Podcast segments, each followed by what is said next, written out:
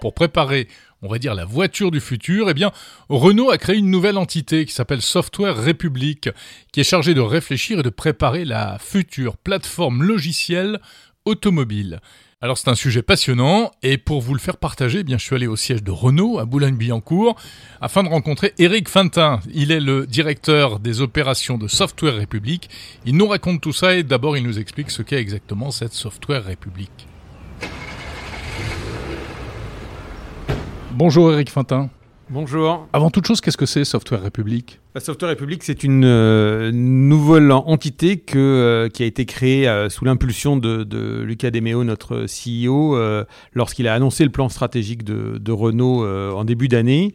il a finalement donné une direction pour le groupe de devenir une tech company qui était une ambition très, très ambitieuse et pour laquelle on ne pouvait pas fonctionner tout seul pour finalement faire cette transformation.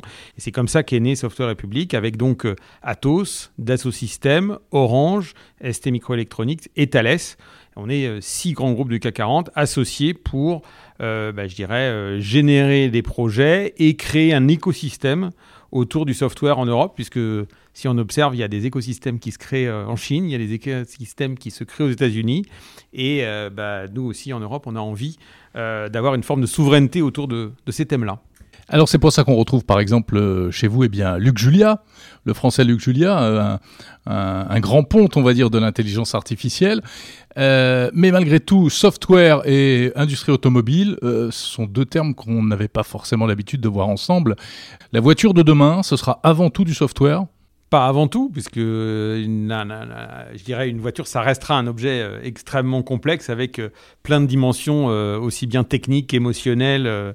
mais dans toutes ces dimensions, finalement, le software va jouer de plus en plus de rôles, à la fois dans tout le aspects de divertissement, dans toute l'aide à la conduite, et puis aussi euh, parce qu'avec les motorisations euh, électriques, il y a beaucoup euh, d'éléments de software à l'intérieur de la voiture et aussi à l'extérieur de la voiture. C'est-à-dire que la voiture, elle fait partie maintenant d'un écosystème. La voiture, elle peut être mise en autopartage, elle peut faire l'objet de prestations de VTC ou de taxi. Donc tout ça, c'est du software qui peut être donc on-board ou off-board. C'est quoi le défi que vous avez relevé aujourd'hui? Je dirais qu'il y a un euh, défi qui est autour de la voiture elle-même, l'intérieur de la voiture, avec euh, un changement fondamental dans la conception euh, de toute l'électronique de la voiture. On est dans aujourd'hui dans des, des, des, de l'intelligence électronique qui est délocalisée dans chacune de ces fonctions. Donc on a plein de petits calculateurs qui viennent euh, faire fonctionner chacune de ces fonctions, le multimédia, le freinage, etc. Il y a combien de calculateurs aujourd'hui dans un véhicule? Il y a plusieurs dizaines de calculateurs. quasiment, on est quasiment euh, entre 50 et 100 suivant les, suivant les modèles. Donc c'est vraiment beaucoup. Et finalement, ça, ça introduit euh, bah, une très grande complexité puisque ces calculateurs, ils doivent interagir entre eux. Euh, et donc, on, se déplace de plus en plus vers des architectures avec des calculateurs beaucoup plus intégrés. Est-ce qu'un constructeur comme Tesla euh, a rebattu les cartes Et c'est ça qui, aujourd'hui, vous incite, vous, Renault, mais d'autres constructeurs traditionnels, à aller dans cette voie?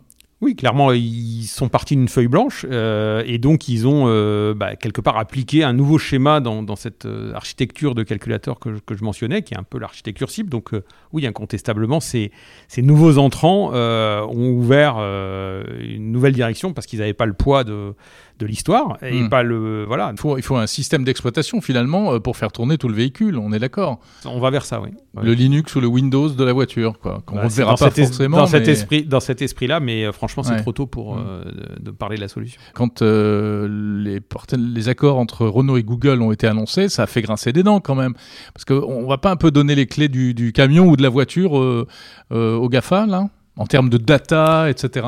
Ouais, enfin, je pense qu'il faut commencer par euh, regarder euh, très concrètement ce qu'on, le nouveau système multimédia euh, qu'on présente sur Mégane 100% électrique pour se rendre compte de la valeur ajoutée qu'ont ces systèmes. Donc, la, première chose par rapport à ça, c'est quand même l'expérience utilisateur et le, le fait qu'on on a vraiment des fonctionnalités qui changent la vie du conducteur, encore en particulier sur un véhicule électrique où on a besoin beaucoup plus de ces interactions.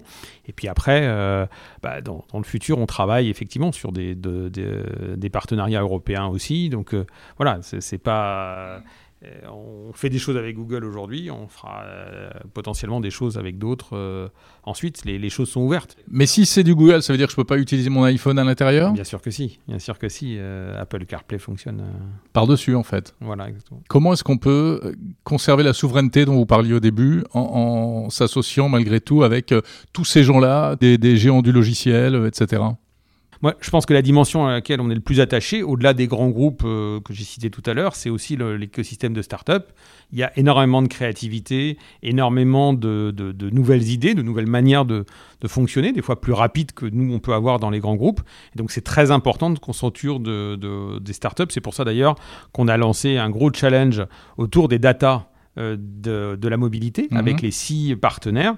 Donc un Mobility Challenge qui permet euh, à finalement des startups, des universités, des centres de recherche d'avoir accès à, nos données pour proposer euh, des usages, des, nouvelles, des nouveaux business, des nouveaux services. Parce que finalement, quand vous regroupez les données de Renault autour de sa voiture, d'Orange autour des données de mobilité, de euh, Thales autour des infrastructures euh, ferroviaires ou des villes, etc., Atos, euh, on, a finalement énormément d'informations et à partir de là, il y a l'imagination qui permet de, de, hmm. faire beaucoup de choses. La sécurité, la cybersécurité, est-ce que demain, la voiture, ça va être le, le, le, paradis des, des hackers? Ça, ça doit vous inquiéter un peu, ça, non? Bah oui, c'est un sujet de travail euh, et clairement aussi pour euh, Software République, hein, puisqu'on a des gros acteurs de la cybersécurité qui sont qui sont avec nous. Donc euh, je dirais que c'est une tendance qui, comme d'autres industries, on, suit et on se prépare effectivement pour apprendre à gérer les éléments autour de la cybersécurité. Je pense que là-dessus, il y a un cadre réglementaire qui a été fixé en Europe et qui donne déjà des directions très rassurantes pour pour le grand public, mais ça nécessite du travail et c'est un des champs de travail de Software République. Merci beaucoup Eric Fantin. Merci à vous.